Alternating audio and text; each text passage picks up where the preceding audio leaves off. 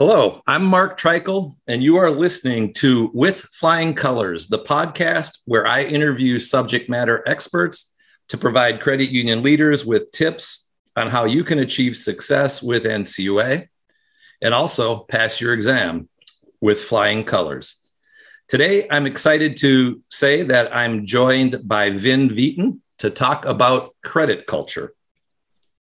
Vin, before we jump in for folks who are just meeting you for the first time, could you share a little bit about who you are and your career and the experiences you had in that career? Sure, Mark. I am a retired senior credit specialist from the NCUA. I had worked there for 11 years. I retired last February. But prior to that, I was a commercial banker and senior loan officer through in New Hampshire for a lot of years. And then also I had the good fortune to work in industry as a controller to a large a ready mixed concrete company. So through that, I've learned an awful lot about commercial credit, uh, working with borrowers, working in good times and bad times. And so I was a lender. I was actually a borrower when I worked for the concrete company. And I also then was a regulator. So I like to say I worked on all three sides of the desk and enjoyed each of those experiences as it gave me good perspective in the overall commercial lending world and process. Vin, I know that when you and I have been on the calls with some of my clients and you've walked through having been on all three sides, and that's not something that everybody at NCUA was able to say. And, and, like for me, for example, I had 33 years at NCUA, essentially came right out of college. And now out consulting in the world, I'm working with credit unions and adding that second leg uh, of experience. But there's one thing I remember you saying in some of our discussions when you were at the the concrete place. I remember you there's this uh, conversation you had with maybe the owner where he talked through his responsibilities like to the families that that worked at the at that company would you care to walk through that example here for our listeners yeah sure i'd love to because it, it, was that was a very special experience because i was fortunate to work for an individual who whose focus was his company but his focus was on his company because he wanted to provide the best product and service to his customers and he wanted to treat his employees fairly. So it was a great place to work and get real perspective to what the value of what small business, in this case, it was more closer to a medium sized business, does for not only the community, their customers, and their employees. So that was really great. But one day, he was at one point he used to smoke and he was a very busy guy I, and to get his attention he'd always come into my office i didn't smoke and he'd say hey vincent you need a cigarette which meant we were going out on the porch which is where he'd have a cigarette and I could finally talk to him about all the things I wanted to talk to him about. So I was very excited one day. And as we were out there and we were watching trucks go back and forth, he had 21 locations. So we were at the main location. So there were a lot of trucks going back and forth, pickup trucks and concrete trucks. And he looked at me as one of the trucks went by and he said, Hey, Vincent, I've got to buy groceries for 300 families every Friday. And boy, did that that hit me. I, I understood that. But when he said it, I thought, wow, that's even a, a bigger responsibility than guaranteeing a loan. He's made a commitment to these people. If they perform certain tasks during the week, he was going to pay them. And, and, there was never a problem paying them. But it, it, I realized so what we do as lenders is very important because it even goes beyond the owner, it goes down to the employees. And we should have fun doing our job, lending money, and enjoy doing it. But at the same time, realize how important it is and how many people it impacts. So yeah. that, that was a, that was just a great experience. Yeah, it sounds like it, and it stuck with me when you've said that. And it's as regulators, uh, and having only served as a regulator, you often can lose sight of that. It's what's the regulation say? How do you button everything up? And sometimes that by buttoning everything up, you can eliminate too many risks and at the end of that equation, there are families that need to be fed. And in the middle is the lenders. So it's really, again, you've done all of those things, which really brings you a neat perspective. And, and so I, I'm, I'm lucky to be able to have you on so that we can share that here with the audience. So let's jump in. Well, just a quick comment, Mark, Absolutely. if you don't mind. And that's what made I want to talk about NCUA a little bit. What so I, ha- I had these experiences, which being an old guy, I got to go through plenty of good and bad times. I saw real estate booms and busts and businesses struggle and businesses be successful. So it was, I always appreciated the opportunity then to finish my career, the last 11 years at NCUA, where I could share a lot of what I'd learned over time and how important again, I'm repeating myself, but how important commercial lending is and what we do and how it impacts other people. So that was a lot of fun those 11 years I had at, at the agency working directly with credit unions. I went out on a lot of exams and then also using experiences to regulation that made sense and was appropriate and also provide other guidance. So that was a lot of fun. I was I always was so thankful that I was able to finish my career by sharing all the things that I learned over time. And I was thankful, and we were thankful that you were there. And you're being modest. You did do. You mentioned the regulation. I mean, you had a heavy influence on the last version of the regulation. Uh, and you also influenced NCUA by training NCUA staff on commercial lending. All right, that's a great background to let the audience know where you come from and, and the journey you've had. So let's uh, let's talk a little bit about today's topic, which specifically is commercial credit culture. And with that, Vin, I'm just gonna I'm gonna ask you what is commercial credit? That's a great question because I think if you asked 100 people, you'd get 100 different answers. It's one of those things also too, you know it when you see it. But essentially, what it credit culture is your approach to providing credit to your customers, your members. I did say customer, then I thought I got rid of that 12 years ago. I love banking, but for the members. And it's something that starts and well, what it does is follow your institution's values and mission applied through the credit. And it's going to be how you approach the credits, what your goals are with the credits, what your risk tolerance is, your risk, another for, word for that is risk appetite, which is a whole nother discussion, although it overlaps very much into credit culture. So it's how you're going to, wh- why you're providing commercial financing, and, and then really how you're going to do it. And you know, that's a, a good uh, definition. So, why does a credit union have a credit culture? I think you have a credit culture so you can provide thorough and consistent credit to your membership. And, and, and is really important. It's if you have people out there, your people meeting lending staff that are just lending based on how they feel about the credit, is going to be a hodgepodge of credit and very inconsistent service to the membership it, it's going to outline your whole philosophy. In fact, I was thinking about it. And a good example I can give you about credit culture, believe it or not, NCUA has a credit culture. They do. And it's reflected in the new rule that was uh, put into place in January of 2017. But where you're going to understand the credit culture is if you read through the preambles to the proposed rule that came out in July of 2015 and the the final rule which was February of 2016 I think but the the preamble outlines what NCUA thinks uh, how credit should be provided. And to say it in a nutshell would would credit the credit culture at NCUA is obviously for the credit unions to provide safe and sound credit, but its approach should be fulfilling its its mission as a credit union of providing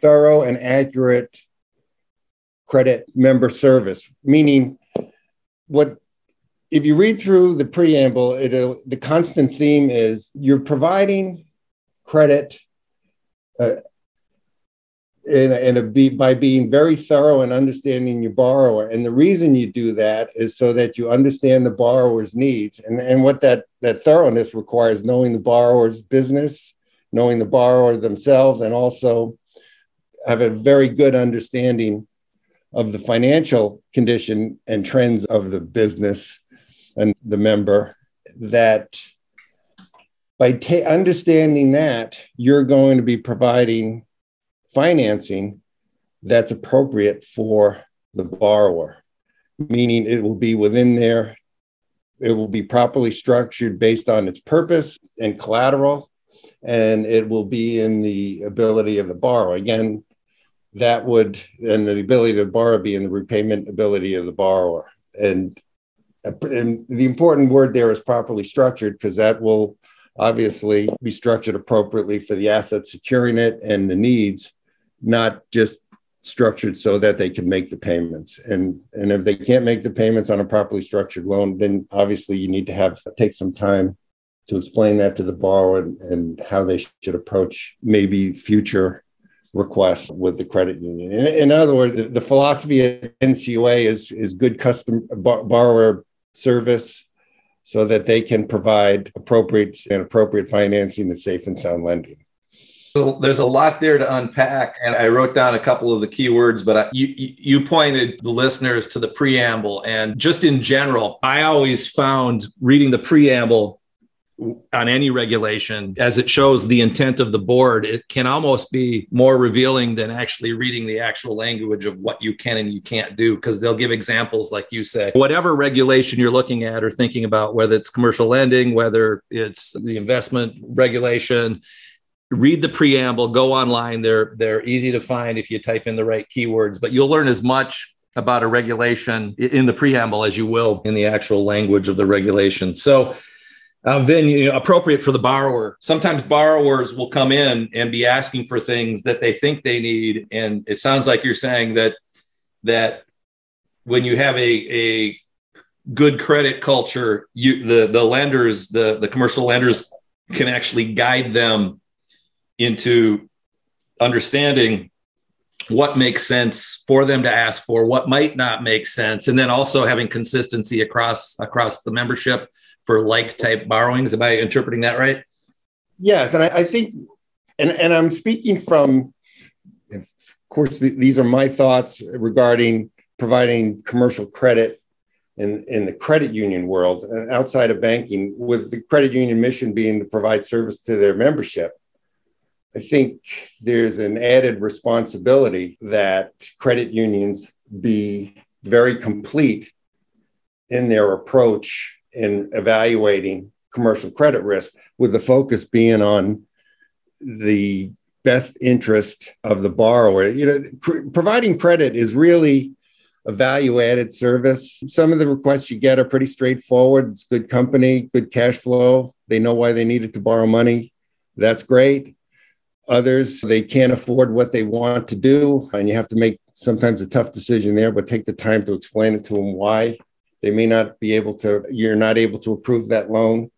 But the real, you really earn your money when a borrower comes in and says, Look, I got a good company here, but I don't have any cash. What's going on? And you take some time to evaluate what's going on with that business and realize that and help them identify where there could be some strain in their financials that are impacting their cash flow or their liquidity and take that time and explain it to them and then structure a loan that's appropriate to help them fix it. And it's always, I, I feel, and that's part of your credit culture, right? You're there providing, we're not here just to say yes or no to loans. We're here to provide the right financing for that borrower. So it's really important that you take the time, and especially in the credit union world, seeing how we're not, you're not out there to satisfy stockholders, you're out there to satisfy that person across the desk from you is asking to borrow some money. That's a great differentiation. The member owner sitting across from you is different than you know, maximizing the bottom line in a bank. So, so who's responsible or who establishes the, the credit union's credit culture? It, it really starts at the top, and there's a few different ways of looking at this. In my opinion, again, these are my opinions. You got it. it. I think it's very good for institutions to have that discussion internally. I'll talk about that in a minute.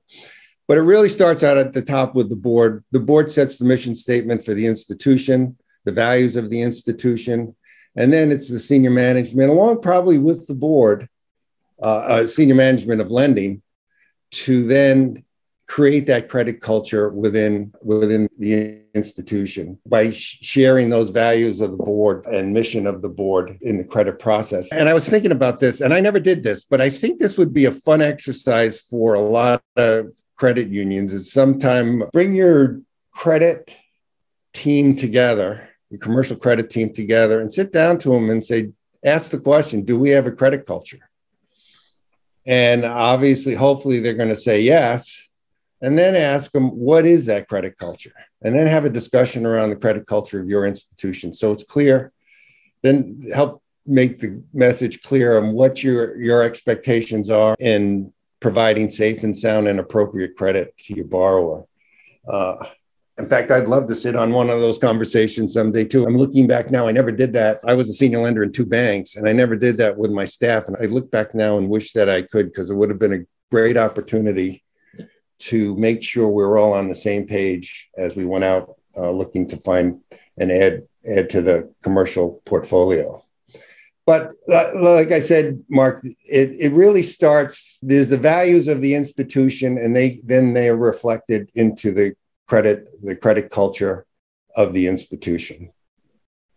No, that makes sense. And of course, I don't have the regulation in front of me, but I'm I'm pretty certain that the regulation would talk about the board need to, needing to approve the policies to comply with the regulation. And as part of those policies, credit culture could be addressed in those policies or separately in procedures, I would imagine.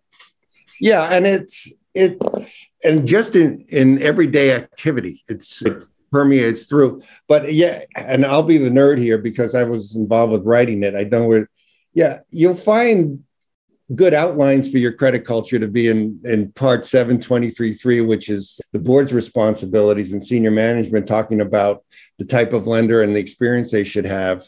And then 723.4, that's the regulation 723, commercial MBLs and commercial loans. And that outlines the procedures and process because you need to have good systems as part of a credit culture and and good processes, well defined processes again. So you br- bring that consistency. What it does also is if you've got a good credit culture, those who are not as experienced but need to be involved with evaluating credit risk, meaning the board and sometimes other senior management that are not directly involved with credit, if you have those good processes and consistent processes in place, then they get trained on how they should start, at least at the level they're involved. You'll train them in how they can better understand the risk associated with those credits that they become involved with. Sure, sure. Yeah, so you mentioned systems and training. Part of that is the next thing I wanted to ask you relates to how do you implement the credit culture? Well, yeah, you're going to start by having the systems and processes in place. Uh, you'll also be able to reflect it in the training and education you provide. There should be a lot, there should always be training and education involved as the industry changes and the approaches changes to credit. I know in my long career, we shifted from just straightforward debt service, funds available to support debt service to including important balance sheet components in our analysis also. So that was a, that's shifted many years ago in the beginning of my career, but it was important to stay trained in that. But mostly it's like I said earlier, that you know it when you see it. And if there's a good credit culture in your institution, you're going to have a similar approach by your entire staff in providing that credit to your borrowers. I'm going to go down a rabbit hole here. So you know it when you see it.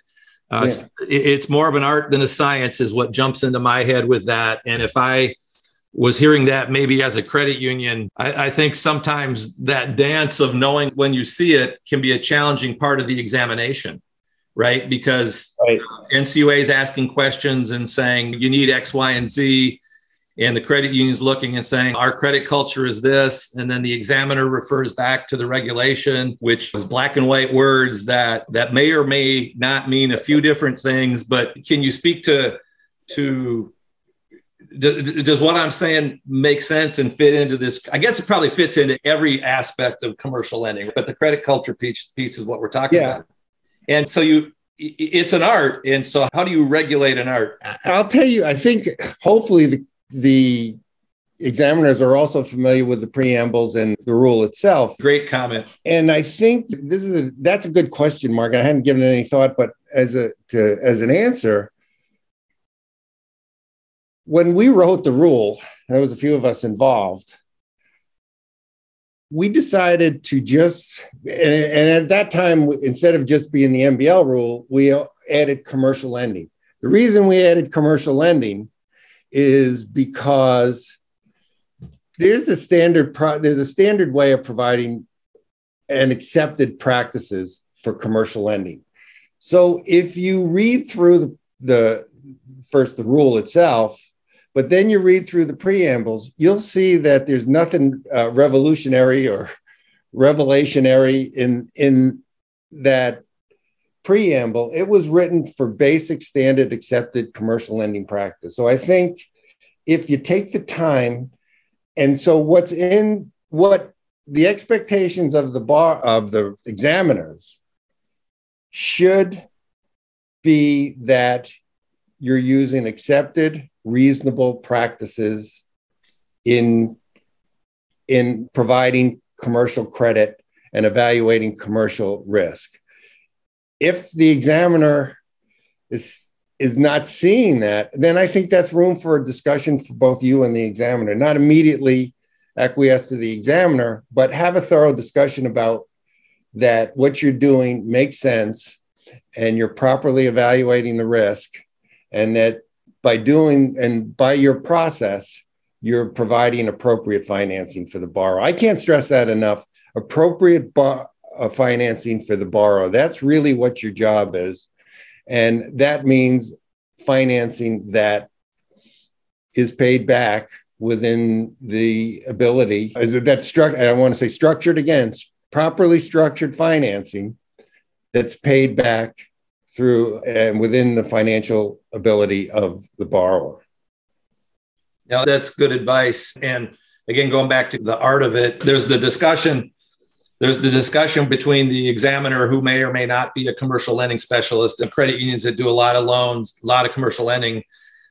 They're typically going to see, have some specialists that are involved who have higher levels of training, which can raise the bar of the conversation. But and, then you've got the credit union in the middle and then you've got the member. And oftentimes again going back to that art it's a it's it's about the quality of the questions the quality of the policies the quality of understanding and then having a good dialogue with ncua and not being afraid to, to say hey where does the regulation require that? Why where is it that it says that's an acceptable reasonable practice? Because we believe our practice is acceptable. And so the credit union should confidently believe that they can push back, but they also, with respect, should respect the, the knowledge, skills, and abilities of the examiners. Then there have been times, you know, where we've had clients that kind of wanted you or I to be part of that conversation just to make sure that what was being communicated as a necessity is really a necessity. Sometimes the credit unions right, sometimes the examiners, but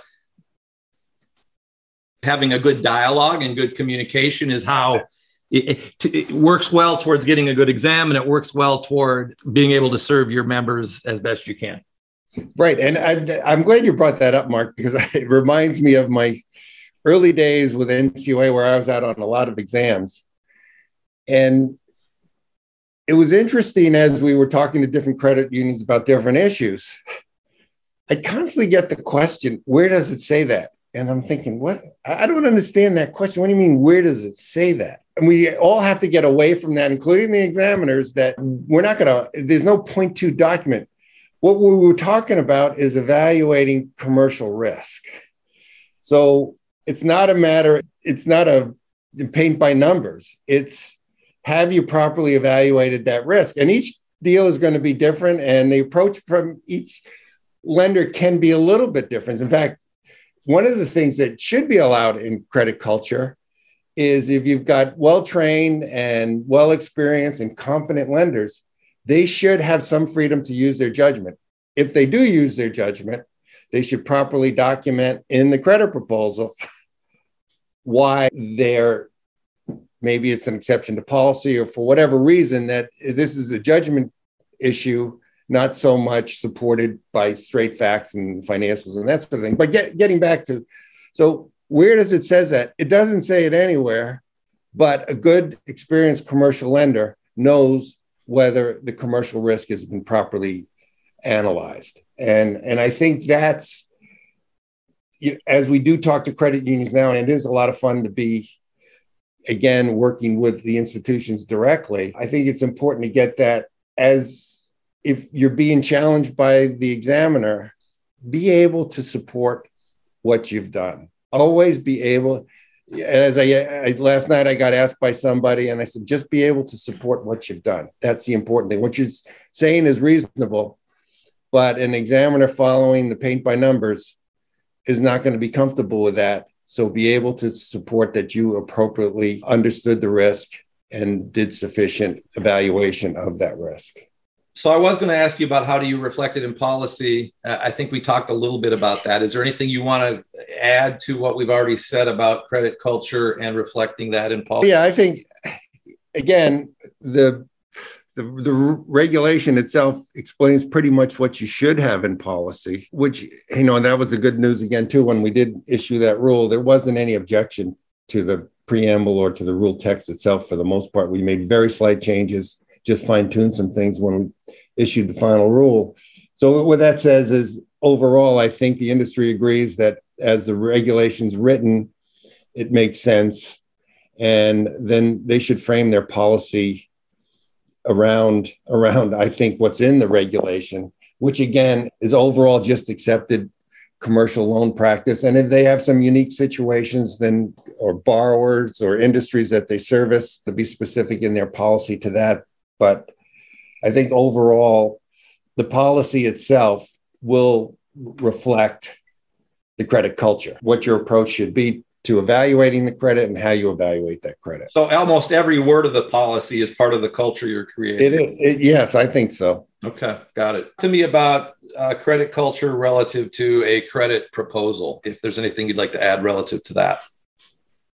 Well, the credit proposal sh- should again that's another the, there should be consistency in the credit proposal. So hopefully the proposal itself will reflect again getting back to what i believe and again this is me what i believe should be part of the culture of a credit union should be consistent but at the same time document the full understanding of what the borrower is what they do, what the loan purpose is, why it's structured, however it's structured. It's to, to purchase a fixed asset, that's pretty straightforward. But if you're providing lines of credit and other types of financing, some kind of cash advance, you, you should explain why you want to do that. And then, of course, the financial analysis itself should be thorough enough so that you do understand that the bar the, the you understand the trends of the borrower and also that the borrower this is appropriate for what the borrower's financial capability is. Got it. Got it. That makes sense. Yeah. One one more specific question about uh, credit culture. How would you describe credit approach and credit actions as it relates to credit culture? Credit culture is the approach, isn't it? I think that's why you're providing the credit and how you're providing the credit. And so then actions would be really, to me, credit actions are the approvals and declinations. And also, then you would obviously, there's probably another discussion is if you have a troubled credit, how you're going to approach that. Okay. No, that makes sense. And, and just a quick comment about troubled credit. That's again where you earn your money that there's a lot of reasons why credits deteriorate and or the borrowers have problems. And again, in a member service uh, focused industry, I think that requires special attention also to sure. fully understand that and do that balancing act for the needs of the borrower, but also, in, in the end, it's the safety and soundness of your institution that trumps everything else. Got it. Got it. All right, Vin, as we've as you and I have had some conversations with some of, of my clients, I really enjoyed the conversations. The credit union got value. You know, I learned a little bit more about commercial lending than than it's been a while since I actually flipped loans back when I was a problem case officer, but I've always enjoyed that part of, of what credit unions do. And our discussions with clients and some of my other folks that assist me was really what got me thinking that I I would want to do this podcast because I think there's there's inside baseball, if you will, that we can share with the credit union community that will help credit unions. And by helping the credit unions, it in turn will help NCUA. And in this particular interest in, instant, more than others, it actually helps the members as it relates to the loans that they. I, I, I always enjoyed commercial lending. I, I wanted, I wanted the other career I would have had had I not chose lending money I don't know if I chose it, but it had happened. It chose you. Would, yeah. would have been a guidance counselor and a football coach because your influence on people and helping them. I think commercial lending is as good an alternative or the next best alternative to that because if you do the business, if you do it right, you're working with again a business that has an impact on so much of the local economy, the employees, the customers, and everybody else that it's take it do the job as more as a consultant as opposed to an authority. And I think you, it'll be a lot of fun for everybody, and you'll find that you're providing good, sound financing to businesses. You yeah, said so, Vin. This was great. I want to thank you for being my guest today. I'm going to talk through a couple other things that when you and I started talking about having you on the show here, you've put together some other uh, topics that we're going to have coming, and I'm going to touch on those real quick for the listener. So we're going to have a, a a topic on credit proposal.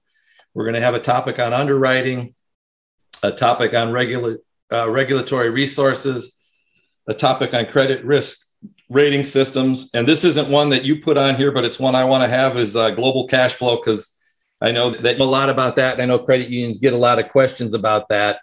And then, uh, so two other things for the listeners here.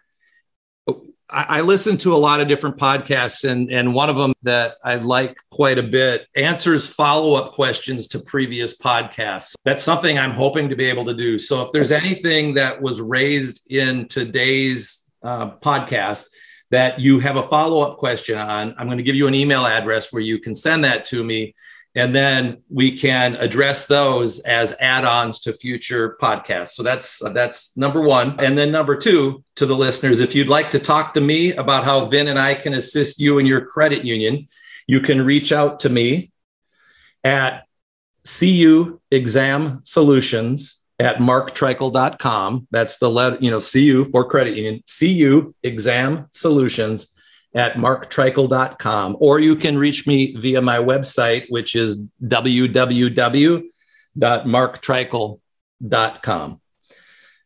All right, folks, that's it for today. I'm Mark Treichel, and I hope you join me again next time for With Flying Colors.